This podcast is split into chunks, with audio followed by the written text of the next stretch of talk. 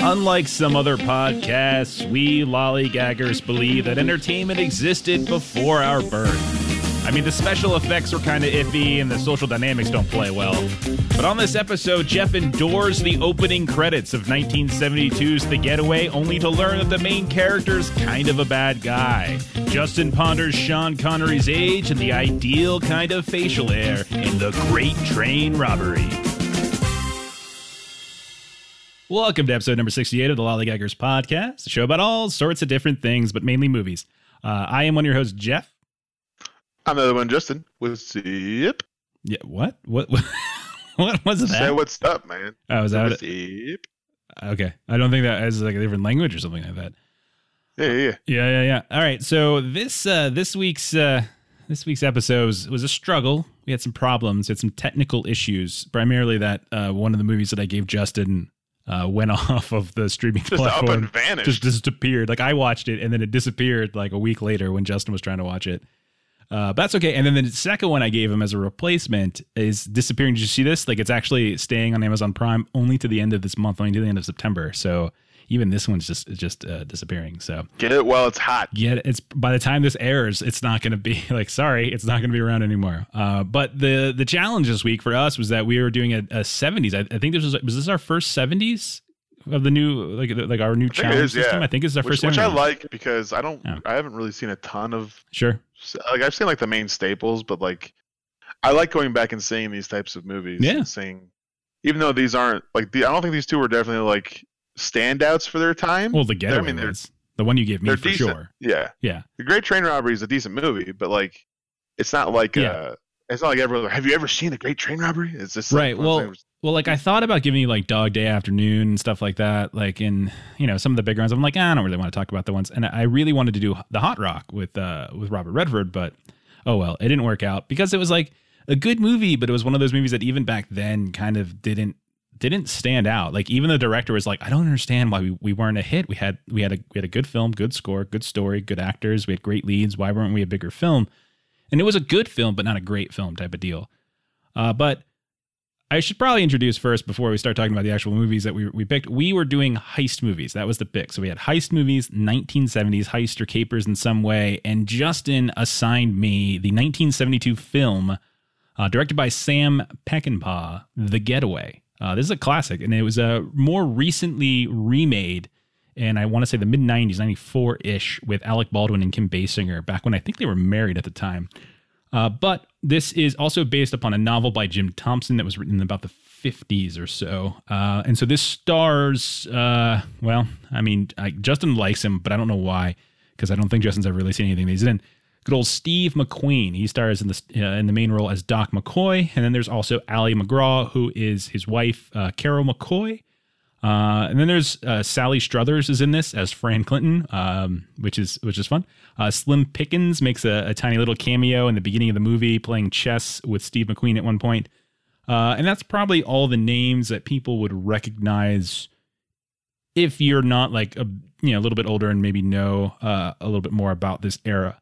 But those are names that you could you could probably recognize nice today. So, what's the premise of the movies? The premise of the movie is that Doc McCoy is in jail. Start of the movie, he is a uh, he is a you know bank robber, so to speak, right? Uh, a thief. You know, he's a kind of an Ocean's Eleven type, to put it in in modern day parlance. Uh, and he was caught on whatever his last gig was, and he's been in jail for a while, and he's been doing a decent job. He's been he's been in prison in Texas, and he has been on good behavior. Uh, and his parole hearing comes up, and this all happens in the opening credits, which is uncomfortably long and very loud. Uh, but it was actually still kind of interesting. Um, it was like a it was like a montage in a way, and there's like he was also doing like linen work and stuff like that, and so there's kind of chopping it together so you can get a kind of kind of a quick catch up to the story, right, to where we're at now. And he was caught, and he's been in jail for a while, and he uh, he did not get approved for parole, and he is so frustrated with being in prison that he talks to his wife, uh, Carol, uh, played by Ali McGraw, to uh, it says go ahead and reach out uh, and try to get me out by a man that they both know uh, with the intention of um, of like offering his services. So like if you could put a good word in, if you can help me get out, then I will be I'll I'll I'll do a job for you on the outside because Doc McCoy, despite being in prison, is apparently highly sought after as a criminal, despite the fact that again, you know, he wasn't good enough to not be in prison. Uh, so that happens. She does. Time passes. Uh, she gets him out, um, and we don't necessarily know initially what what she had to do to convince this man uh, to to uh, to get him out. But we kind of figure it out later, and it's implied. Um, you know, she she had to essentially have an affair with him over time. Uh, so the McCoys get to work uh, on a on a uh, on a job with a variety of other people. They're they're assigned two additional uh, workers, or excuse me, two additional people on a crew, and they're trying to rob a bank. Uh, they want to rob the bank because there's like these oil people that invest there, and like there's going to be like something like uh, like three quarters of a million dollars or something as I think the total take. Uh, they originally thought was like half a million, but ended up being like three quarters of a million. Uh, and he's a safe cracker, uh, Doc McCoy is, but he's also kind of like the brains and the planner. And so the next, the next like part of the movie is really them kind of planning that out and and loose montage form where he's doing some kind of classic tropes at this point, like getting the building plans, you know, doing some some casing of the joint, going in and kind of getting a lay of the land for what the bank looks like. Uh, he's got uh, a couple different people uh, on the on the crew, but the most notable one is Rudy Butler, who's played by Al Lettieri, who, if I recall correctly, is um, he's the guy from uh, uh, from I think he's isn't he the what is it? He's from uh, Godfather, right? Isn't he the guy who uh, who uh, what's it called? Michael kills in the in the restaurant. Am I, am I, is that the same guy? I think it's the same guy. He might be. Um, he looked familiar. Yeah, I think it's That's the same guy. Um, so so anyway, the the job the, the job takes takes place, and it doesn't go quite right because Doc McCoy and Carol are in a van, and she's doing the driving. She's the wheel person, and the uh, and sh- and she drops him off, and he kind of goes into the sewer, cuts some cuts some power lines, comes back up, and has to sneak in the back, while the other two, Rudy and like this other guy, uh, uh, the thief or whatever the heck his name is. I don't think he actually had a. I'm not even sure if his character had a name. He might have. Uh, well, the two of them go in and uh, and like they're they got their ski mask on and they're like holding everyone down until they can get the back door open and then and McCoy can come in and crack the safe. Well, on their way out, one of the security guys goes for his gun because they were doing a pretty poor job of paying attention to where everyone is, and some, some shooting went down. And so the other guy, the fourth guy, whose name doesn't really merit mentioning, uh, shoots and kills a guard, and then things kind of get crazy after that. So the McCoys, they're in one getaway vehicle, while uh, Rudy Butler and the other guy, the fourth guy, they are in another getaway vehicle. And while they're in one getaway vehicle, Rudy decides to shoot and kill the fourth person of the team, kick and, and pushes him out onto the street. Um, they meet up at a farm uh, to, uh, you know, there were like two different farms. One farm was where they were like setting off explosions as distractions, and they put a couple of those explosions elsewhere along this this small town. And then the then they when they meet up, Rudy is getting ready to turn on them. And uh, when when Doc's like, "Hey, where's the fourth guy?" Uh, Rudy's like, "He didn't make it, and neither did you." But Doc's ready for it because he's super smart, and he shoots him first. Uh, he shoots him a couple times. The guy had a bulletproof vest on, and so Rudy falls into a pit. Now, I want to give Doc slight credit because he's trying to shoot him in the head from a distance, but he never gets close to ensure that he shot him in the head, and he assumes at that point from the rest of the movie that that Rudy's dead. And so both Doc and Carol go on the run now, and they're trying to meet up with their various uh, benefactors. And when they meet up with one of the guys, it turns out that it's the very uh, it's uh, it's the very man, I think it's the warden, uh, who Carol had to go to to try and get Doc out. And while while Doc goes in to exchange the money, uh, Carol sneaks up behind him and shoots the guy. And Doc's like, "What the hell? Uh, like, what on earth are you doing?" And so then they start going on the run for real. And and and Doc at this point is like freaking out to the point where there is this really uncomfortable scene.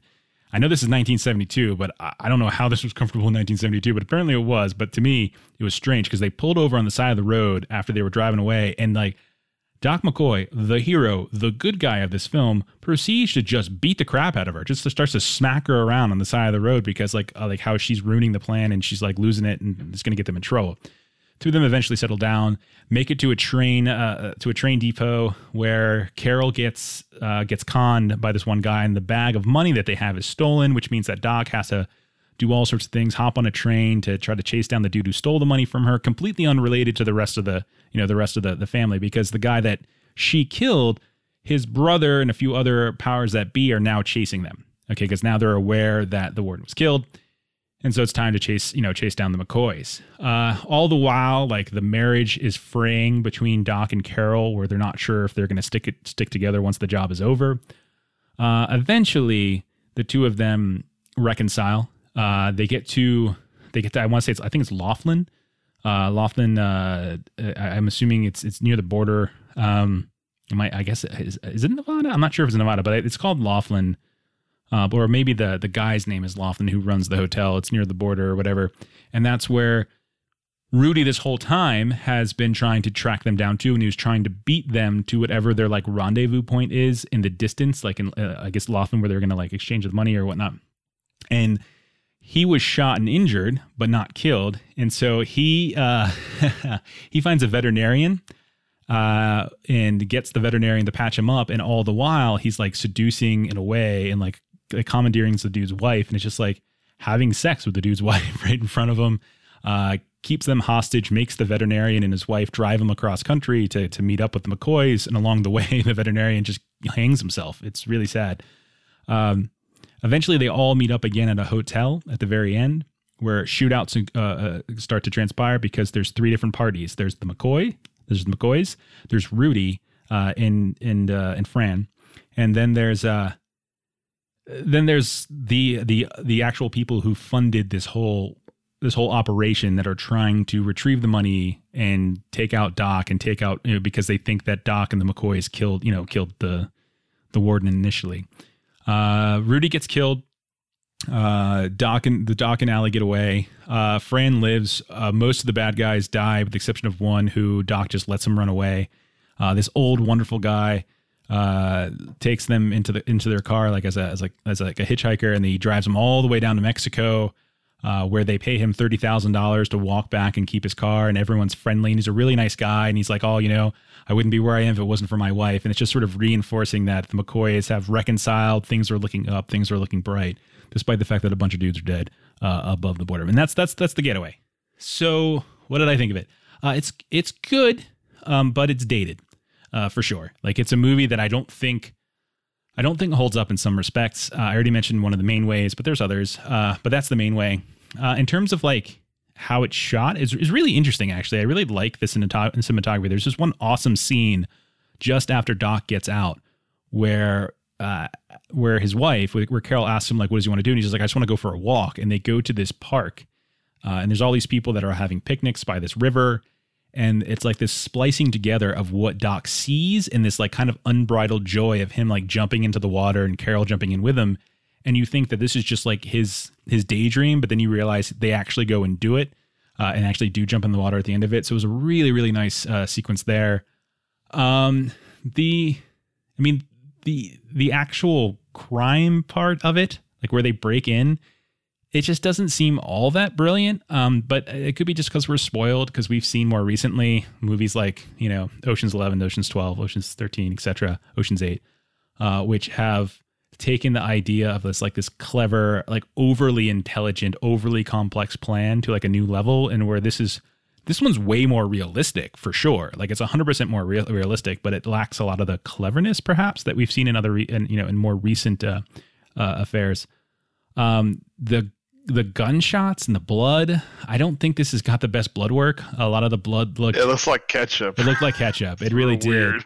And not like not like Heinz ketchup, like the other like store brand catsup version. It looks it, it looks more like um acrylic paint. Like yeah. they took red, bright red acrylic paint. It's almost like a Night of the Living Dead type of blood. yeah, I mean, yeah, it's kind of the best way. It just, it just, it. yeah, it didn't have the greatest effects. Again, I mean, but that's not a thing that's going to keep prevent me from watching a movie. It's, it's, it's never not like that. that that's never going to. Sometimes it improves it.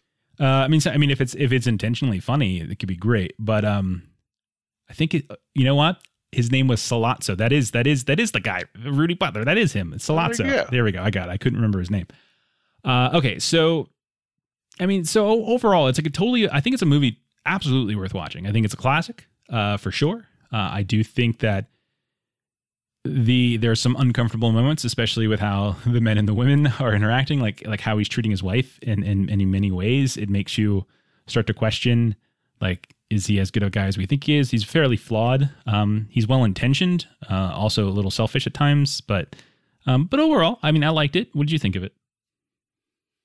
Um, it, you're right. Uh, when it comes to like the dated nature of it, like when it comes to certain uh, I guess one could say like taboo aspects of the uh, of the movie, like the uh, being the piss out of his uh, out of his wife thing. But like, it's just like I think the biggest thing is, that, like you said, is for as heists go, it's not as like you said, it's not as inventive as like you no. know. I feel like we're super spoiled with yeah Ocean's Eleven. And, I also felt like, like, the plot wasn't that tight, you know? Like Yeah, it wasn't. The middle part of the movie. So like in the very beginning when there's the heist and then like the immediate fallout where people are getting shot left and right.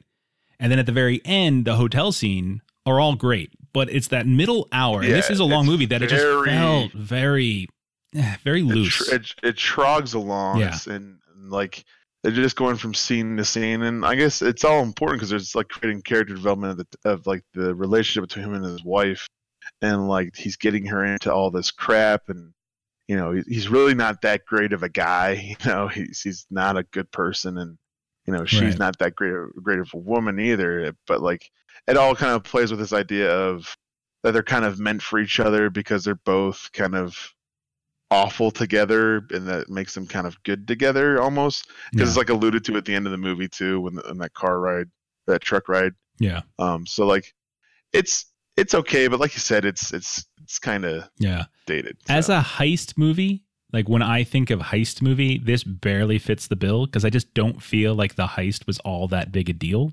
Like it's such a small component of the movie and i don't just mean in terms of like what happened i mean in the minute count. Like this movie's over two hours yeah, and there's maybe 15 minutes, right? Portion of it. 15, yeah, like, 20 minutes or so. It mostly has yeah. to do with like them being on the run. Right. And, and how they're dealing yeah, with being chased down by this group of people trying to get their money back. Right. You know? Yeah.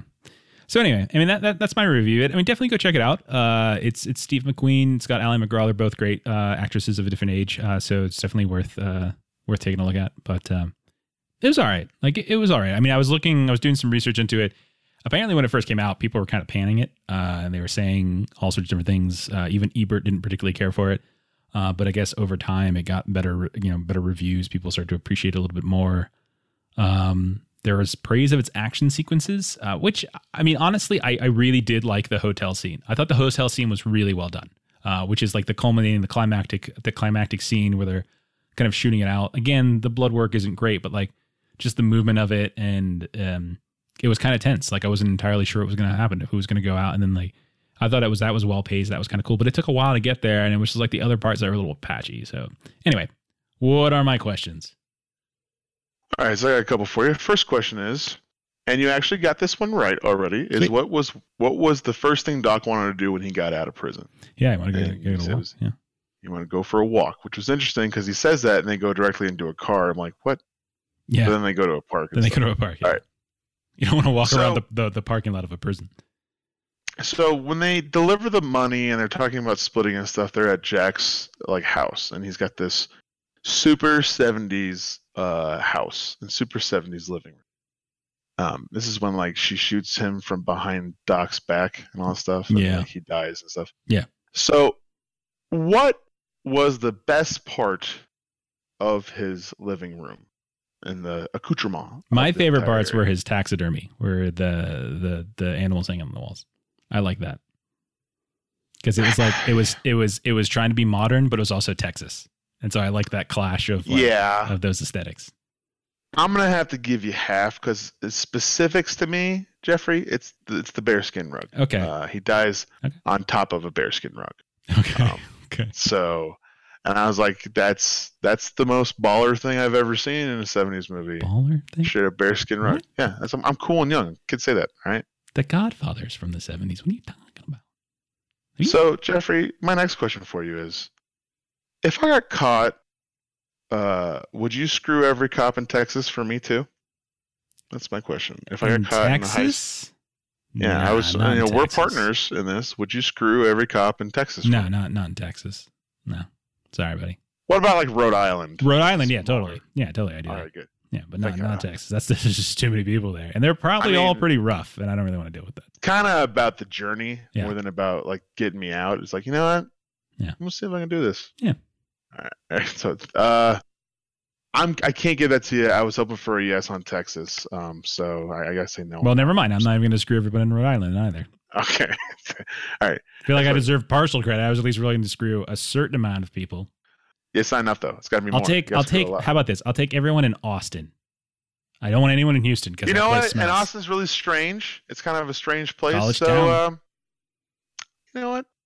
I'll give it to you then. Yeah, I I'll give you half. I'll give you. I'll give you half credit. the Then. things Half I credit. do for quiz quiz points. Yeah, all the people you'll screw in Austin. I will screw Anyways. everyone in Austin for a point on this quiz. Next question. When they get dumped out of the truck, like they go into like a dump truck Yeah. and they get knocked out into a landfill, what Yeah. type of car did they rest in when they landed on it? Was it a bug? yeah. Was it a Volkswagen bug? You are correct, Yeah, thought so. It was a Volkswagen Bug. Yep. All right. Last question. After the big climactic gunfight where everyone gets ketchup all over them, okay? so much ketchup. it's a it's a terrible hot dog accident Yeah, that they had. Um, who picks them up after the gunfight? Who's who's driving the truck to get him out of there? Uh, what do you mean? Like who's driving? Like the old man? Yeah, who is that? Like it's an actual person?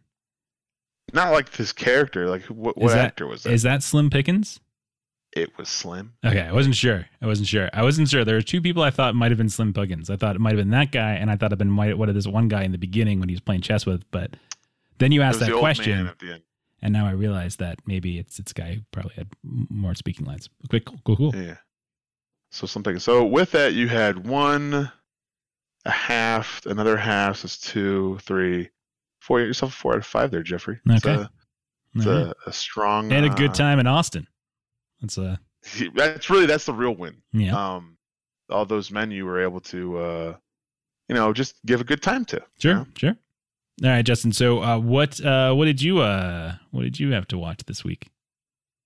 So you gave me the Great Train Robbery from 1978, starring the infallible Sean Connery uh, and Donald Sutherland, who was in the last movie we talked about, but a much younger Donald Sutherland. Well, last And- last last episode Yeah, last episode. Yeah. and in the in the in the legendary, wonderful top top movie right, ever reviewed. we're, talking about the Great Train Robbery. 2001.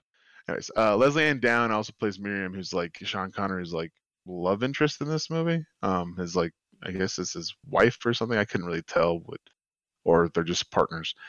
Anyways, this takes Why do you gotta place- Why do you gotta put a name on it? Why can't they just be? They're just Yeah. they're just being can't they just be? You're right. Yeah.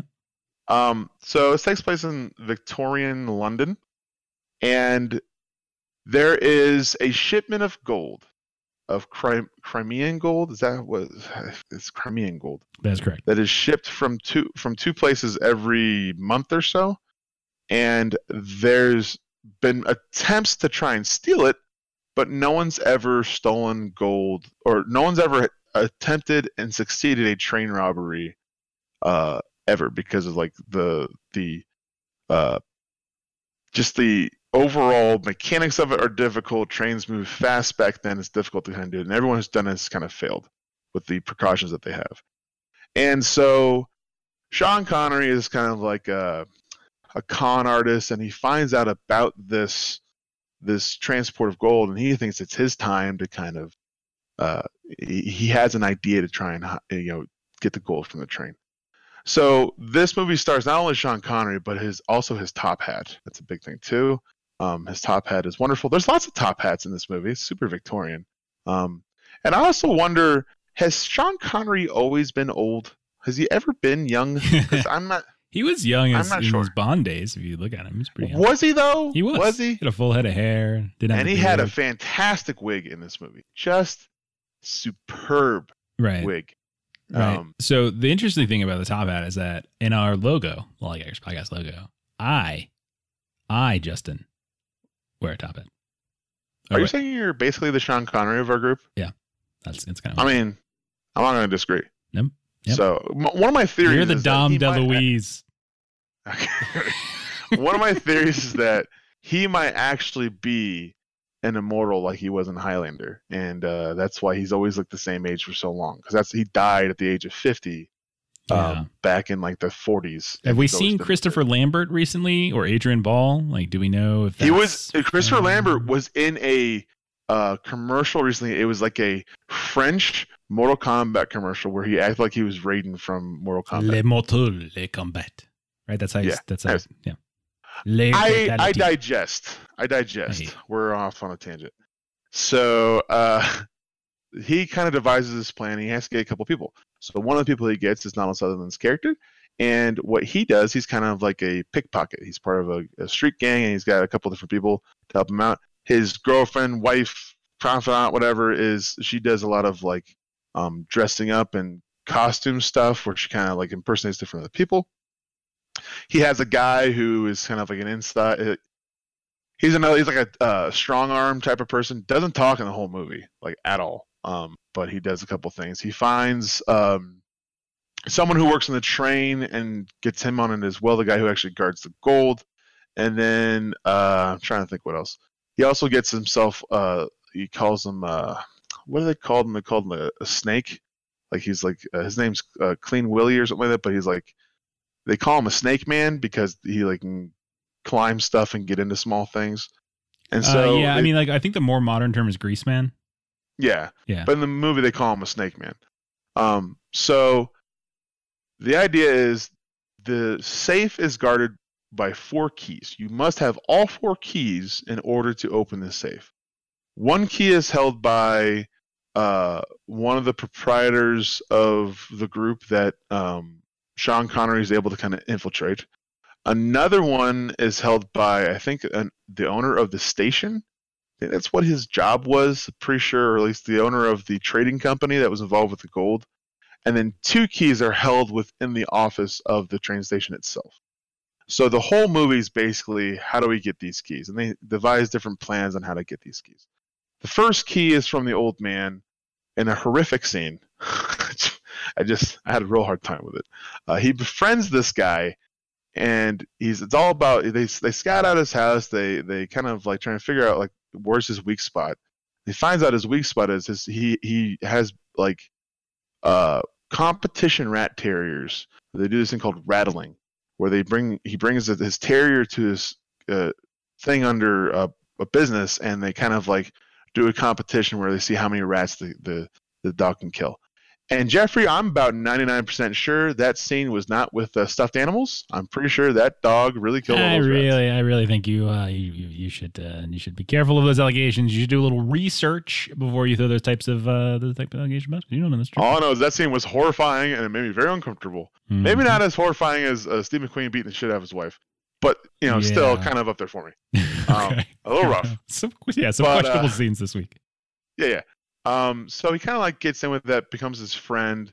He then goes to his house, and there's so many like James Bondsy moments. It's kind of it's a funny movie. It's there's a lot of tongue in cheek stuff, but there's this whole scene where this guy's remarried three times or something like that, and his wife's kind of young, and he has this conversation with her about this wheel in their backyard, about how you know tight fittings and long bolts and stuff. And obviously they're talking about she's got the hots for him and they want to bang there's so much like a, a james bond film you know like old style what he did but like it was so tongue-in-cheek sexual stuff. It's, it's really funny. Um, and then like his daughter is kind of becoming enamored with him so he's kind of getting in with it. And through conversations of his daughter and his wife he finds out that on the day of the gold shipment he always goes to the winery down in his cellar and in the cellar, he realizes that's obviously where they keep the key. So they go down in cellar, get the key, copy it onto like they use like this like a it's like a uh, a clay thing where they kind of like copy the different parts of the key, and then that's how they get the first key. Second key was by one of the guys that's part of the group that they uh, you know you know converse about this uh, this gold, and he's like always horny, so he's always trying to get chicks, and uh, he's a big fat slob, and uh, they use Sean Connery's girlfriend slash wife, confidant, whatever, to kind of like seduce him. They get his key off, and they they bring him to the brothel. And she before she has sex with him, the brothel gets raided, just like coincidentally. The last two keys are the hardest keys because it required a lot of timing and the guy who picks locks, so Donald Sutherland's character, to try and figure out how to do it. But they couldn't get into the thing in time. They even set up a, a thing where they had a, a mark, like a little kid, steal something, and then when chased the kid and he tried uh, opening this the the key safe while he was in there causing a ruckus, but just wasn't enough time. So they devised a plan where they contacted a man by Clean Willie, who's uh, their snake man, who's just like a really um, agile and good climber. Uh, he's like the uh, the uh, I believe Chinese man from uh, from Ocean's Eleven, like the guy that goes in like the little the box thing that goes into the vault. So he's very similar to that type of guy. And Greaseman. he, Gre- yeah, Greaseman. So he at night he scales the train station, gets inside. They have timed the guard he leaves for the bathroom. It takes him 75 seconds for him to go to the bathroom and come back. And so they timed it for him to go up there, unlocked all the keys, find the keys, put it all up in there, and then get away. So everything's going great. They got all four keys. They're ready to go. But Clean Willie gets caught and he kind of lets the cat out of the bag. And he they start a suspicion that someone's going to rob the train. And Clean Willie, before he kind of gets away to tell everyone the whole story, he does like he only knows a little bit because they don't really know each other. All they know is that Sean Connery's character is a guy by the name of Mr. Sims, and that's not his real name. They don't really know who he is. And um, in the process of them trying to interrogate him, figure out what's going on, he then gets killed by the guy that is like no one speaks in the group, the strong arm guy that doesn't really speak. Um, but there's still enough suspicion that someone's going to rob the train. So they adjust the plans that no one's allowed in the in the cart with the guard because they had done a trial run a couple months earlier or a couple weeks earlier where Donald Sutherland like transported a baboon and he had to be in the cart with the baboon and they practiced the whole sequence. But the the gold wasn't there yet. But because of this thing that happened with Clean Willie, they kind of adjusted saying no one can be in that cart at all. So they had to fake like Donald Sutherland was dead and they put him in a coffin. They put him in the coffin in that last train, the last train cart, and um, he had like a dead face on and had like a fake black tongue in, and he was, you know, he was he was uh, Sean Connery's like girlfriend's like supposed like his her supposed brother, and it was the whole thing, and he gets in there and. Sean Connery has to go from his cart in the car on the roof of the train all the way to the back of the train to the last thing, get inside, open it up from the outside, get all the gold out, toss it out, and then escape. And so, in the process of doing so, it's all these different um, bridges come by, and he's he gets knocked out for a second. He gets covered in soot from the from the train, and comes back, and his his clothes are covered in soot too. So he doesn't want to look suspicious. So he grabs Donald Sutherland's jacket, and um, gets his stuff, but as he's leaving, he tears it on accident. So when he leaves the train station, everyone's looking for someone who looks suspicious, which that's the only plot hole I have in this movie. Um, so they they see he has a tear in his coat. They yell, "Arrest this man!" So my only question with that is, why would you immediately arrest a man who just has a tear in his coat? Um, that seems a little bit uh, overreaction, if you ask. Um, the guy. I mean, they cared very much about propriety and what they're wearing and stuff like that. So maybe it was like a separate charge. Maybe. It, yeah, it's like this man's ruined his jacket. Yeah, how Take dare he? What is this? This is what are we? Uh, barbarians over here? Or are we having loincloths or something?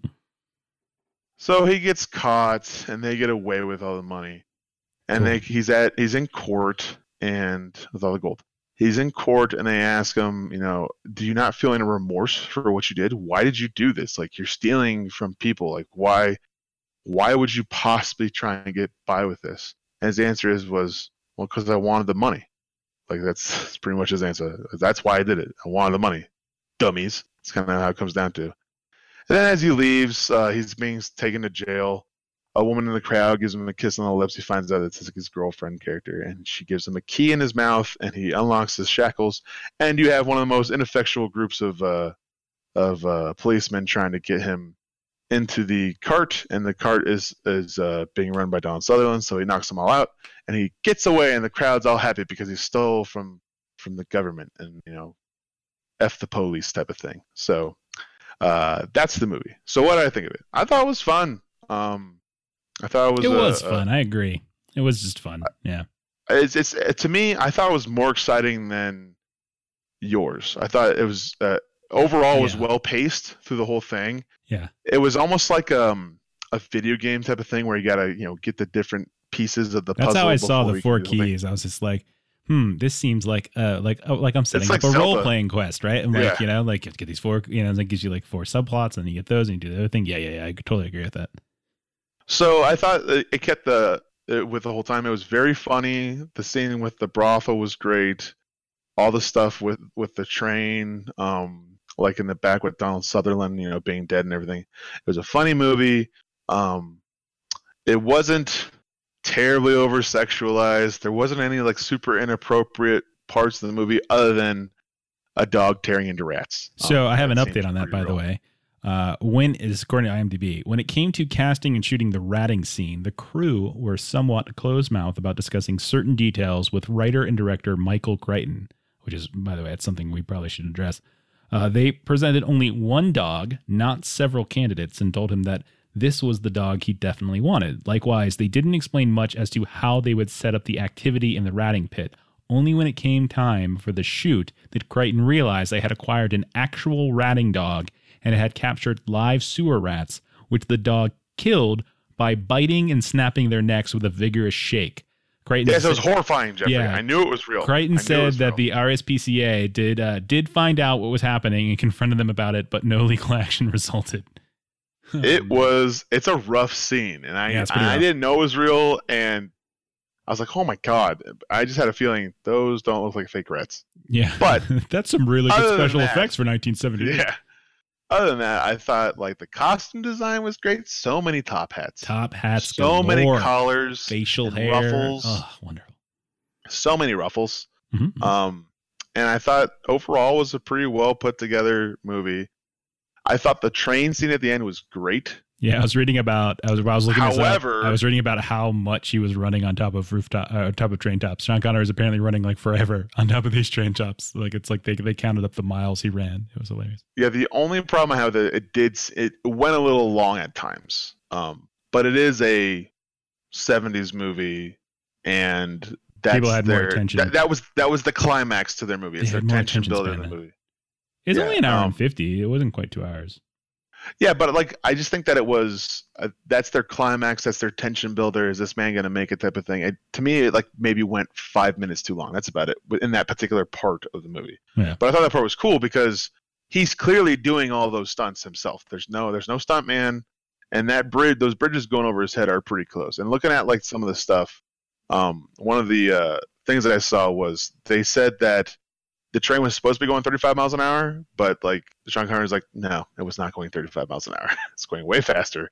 Um, his wife got real pissed at him when they watched the movie together. She's like, you didn't tell me you did this all on your own. Like, and she wasn't really happy with him because he could have really gotten hurt. Like those those bridges and stuff. There's a scene where he hangs off the side of the train. He's maybe just about two feet from getting, you know, plastered against the side of a cobblestone bridge. You know, like it was it looks pretty dangerous. It's it's very um I was unaware, but Sean Connery I guess was the Tom Cruise of uh the seventies, you know, doing his own stunts and all that stuff. Yeah. Um uh the other thing was the guy who played King, Clean Willie was a Royal Ballet Company dancer.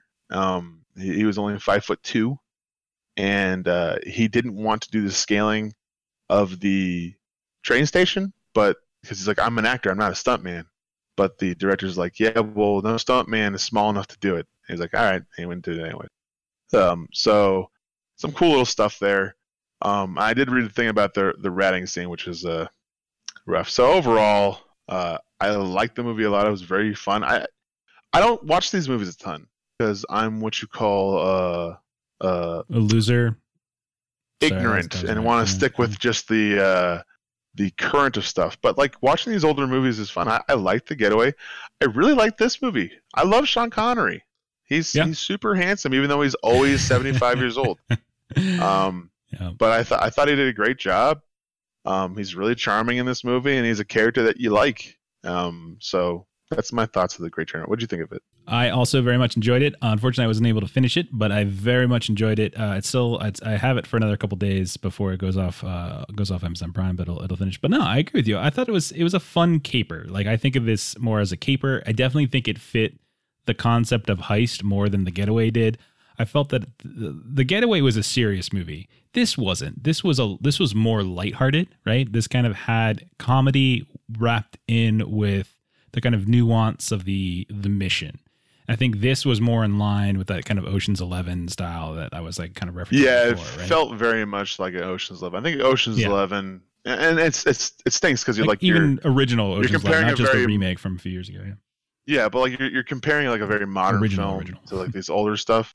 But like those modern film, like Ocean's Eleven to me is kind of like the gold standard of this type of stuff. Other than you know, obviously Right. Heat, you know, because Heat is Sure. Well, I mean, Heat doesn't have a sense of humor. He, Heat's super serious, but like this one had a sense of humor. It was playful. Donald Sutherland, I thought was amazing in this. Uh, I thought he was just fantastic. He looked like he was having all sorts of fun. Uh, I think this was Don Suther- Donald Sutherland at his height. I think the '70s and especially towards I like the little move every time Oh, he yeah. like did something like cracked his fingers. He's like the scene when they're in the hotel room and he's like practicing running around. It was pretty funny. I thought that was funny. Yeah, it was good. Yeah, I thought he was a good joke. All right. Yeah. All right. Quiz questions. Uh, you already got one, actually. Uh, I, I asked where all the different keys were, and you got it correct. Uh, two of them were locked away by the station manager. One is in the hands, uh, or two, excuse me, two of them are locked away at the station. One of them is in the hands of Edgar Trent, the manager, and one of them is around the neck of uh, of, of uh, Henry. Uh, and I called him Henry Mutton Chops. That's that's his, his name to me. Henry Rosacea Button Chops. That's Okay. his entire name. Who do they think these these rich folk think Sean Connery is, and how did he make his money? Um, I f- forget who, like the name of the person he was, but I think he was involved in oil. I think that's what it was. But like they just assumed he was just another wealthy to-do guy. That's why they kind of let him into their circle. So that's what that's, that's my thoughts. I, I can't Um, remember. Unfortunately, I'm not going to be able to give you credit for that. His name was Henry Pierce, and he made a great deal of money in the coal in coal industry in the north. You know, it was Not close. Yeah. That's close. Yeah, Still a fossil fuel. I mean, both of them uh, totally ruin the environment. Yes. Okay. Uh, let's see. Uh, how did they get Donald Sutherland on the train? And uh, be as specific as possible as you can. Uh, which time? Uh, at the end, The towards the end. They said that he was the dead brother of his girlfriend's character, and he was in a coffin. of Sean Connery's girlfriend's character. Got it. She has a Yeah, name yeah. too. Yeah. I Should ask you. I should ask you as a Miriam? quiz I think question. it's Miriam. you just Her name's don't Miriam. remember women names. So uh, sh- they don't know. They think that it might be, uh, you know, garbage. That it's just some guy hang- hiding in a box. They put like a bell on top to make sure no one gets out. But like, then the the coffin falls over, and then you see him, and he's got dead makeup on, and he put like a fake black tongue in his mouth, so he looks like he's and dead. what specific disease or illness was he pretending to have? Um, was it the plague? I'm sorry, that's incorrect. It was cholera. Cholera, Cholera. is what you said. So you're gonna have credit for that. Uh, I'll take half credit. Okay, and then uh, let's see, two more questions for you. Uh, so, first one: uh, full beard, carefully groomed with a point, uh, mutton chops, uh, curled and twisted mustachio, or mutton chops into a mustache.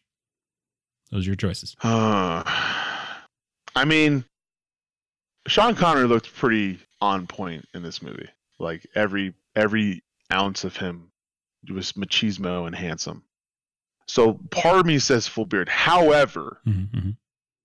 you can't really beat a mutton chops mustache combo in my eyes. So I'll say mutton stash, uh, mutton chop stash combo. Justin, that is absolutely correct. I'm so glad that you changed your mind. I was like, oh, he's going the wrong way. He's, he's Because boy, he looked handsome. But Donald Sutherland though looked amazing because he was mutton, mutton He chops did. in the mustache. It was fantastic. And then It was Henry was just good. pure mutton chops and pure. And there's a couple others with pure mutton chops as well, including the guy who had the ratting ratting dog. But like, I'll tell you, man, mutton chops into mustache is a is a. And Donald, that, that was all board with that. natural too. That's all Donald Sutherland. he's got right he's got hair like for days. I swear that guy. yeah.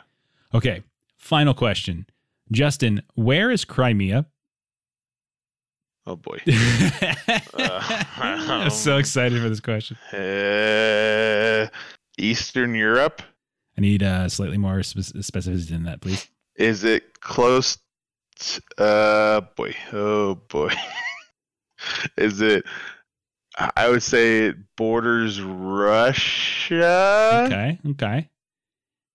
All right, I'll so give you. I'm going to give you. I'm going to give. Bloc country. I'm to give you partial credit because yes, it's Eastern Bloc country. It's by the Black Sea. It actually was annexed by Russia back in 2014. In fact, that has a partial credit. Then that's real close. That's that's pretty much it. I was really looking for the fact that it's actually part of Russia now, as opposed to it's it's near Russia. So it's been anyway. Uh, but I'll give you some credit for that. So you actually did pretty well on this. I'll say that. So right. you got the full beard one. You got the four keys one. Uh, unfortunately, you didn't get the Sean Connery one right. You got half credit for Crimea, and you got uh, half credit for the run. So that's a that's a three out of five for you, man. That's a passing grade. Know, that's a D. You know, you got to act like you're you get you've been there before. That's that's how I was taught. Sure. Just get the rest of the football back and walk back to the sidelines. So that's okay. what I mean, I still did better than you, but whatever. Uh, okay, so uh, let's do our challenges. I have already prepped it for us, Justin. Uh, I've already prepped it for us, and we have been bombarded by the 2000s. We have three options. All of them are from the 2000s. We have mystery right. from the 2000s. We have heist from the 2000s, and we have robots from the 2000s. Robots. Now, I agree. Robots. I agree because we've already done mystery, albeit from the 90s. We've done heist, albeit from the 70s. We have not yet done robots, and I think we should do robots. We got to do robots. So I, I, agree. I agree. I'm robots. Sure, I'm sure there's plenty of really dated CGI robot movies from the early 2000s. Yeah, totally agree. Robots from the 2000s. All right. All right. All right, and that's it for this week's episode. Uh, if you like what you're hearing, you can catch us up on Twitter uh, at LollyGaggerCo for me, uh, also at Buys Justin for Justin. Uh, you can catch our website at thelollygaggers.com where you can get episodes of the Lollygaggers podcast and also episodes of the Adventures in Lollygagging podcast, little sister show I've been doing on the side. Uh, if you would be so kind uh, to go up on iTunes, maybe drop a review, like and subscribe, all that kind of stuff, uh, we would be very, very grateful. Uh, and on that note, Justin, I got a question for you. How do you get Capone?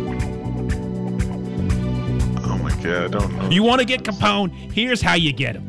He pulls a knife, you pull a gun. He sends one of yours to the hospital, you send one of his to the morgue. That's the Chicago way. And that's how you get Capone. That's not his that's not his accent. I don't know where that came from. what, what the hell just happened?